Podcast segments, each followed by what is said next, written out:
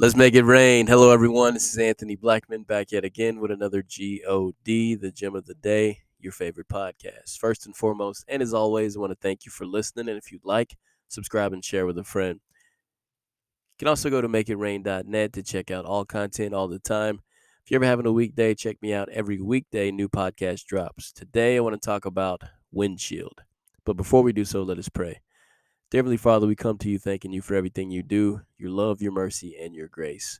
Going before us and setting our crooked path straight. We thank you in all these things in Jesus' name. Amen. With that being said, windshield. I was actually driving home from work last Friday and a rock from a truck in front of me hit my windshield, cracked it.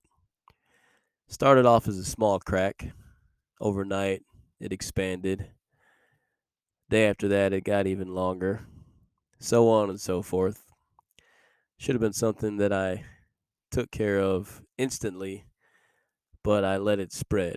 I waited a few days too long, and it kept growing larger and larger. Now, I'm talking about this because, in a spiritual sense, sometimes we do that with certain sin there's certain things that we should get looked at spiritually immediately, but we just let it sit. We think, oh, it's not that bad.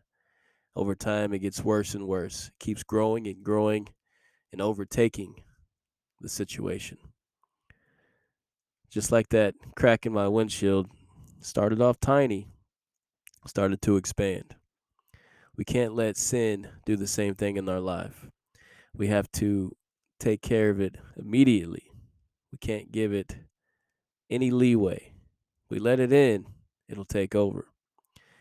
Now, as I was looking into finally getting this taken care of and getting it repaired, I didn't know that you can actually get a crack repaired. I thought you had to replace the whole windshield. So they have this process that they can repair the cracks. There's this little resin that they fill it with and they heat it and it fills the crack and it repairs it and strengthens it. I haven't thought about that in a spiritual sense.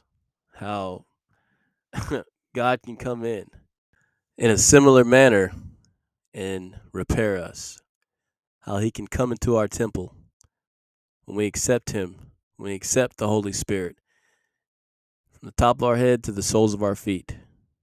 A total renovation, upgrade, repair. I like that. How God can come in and fill that void, fill that crack, replace it, renew it.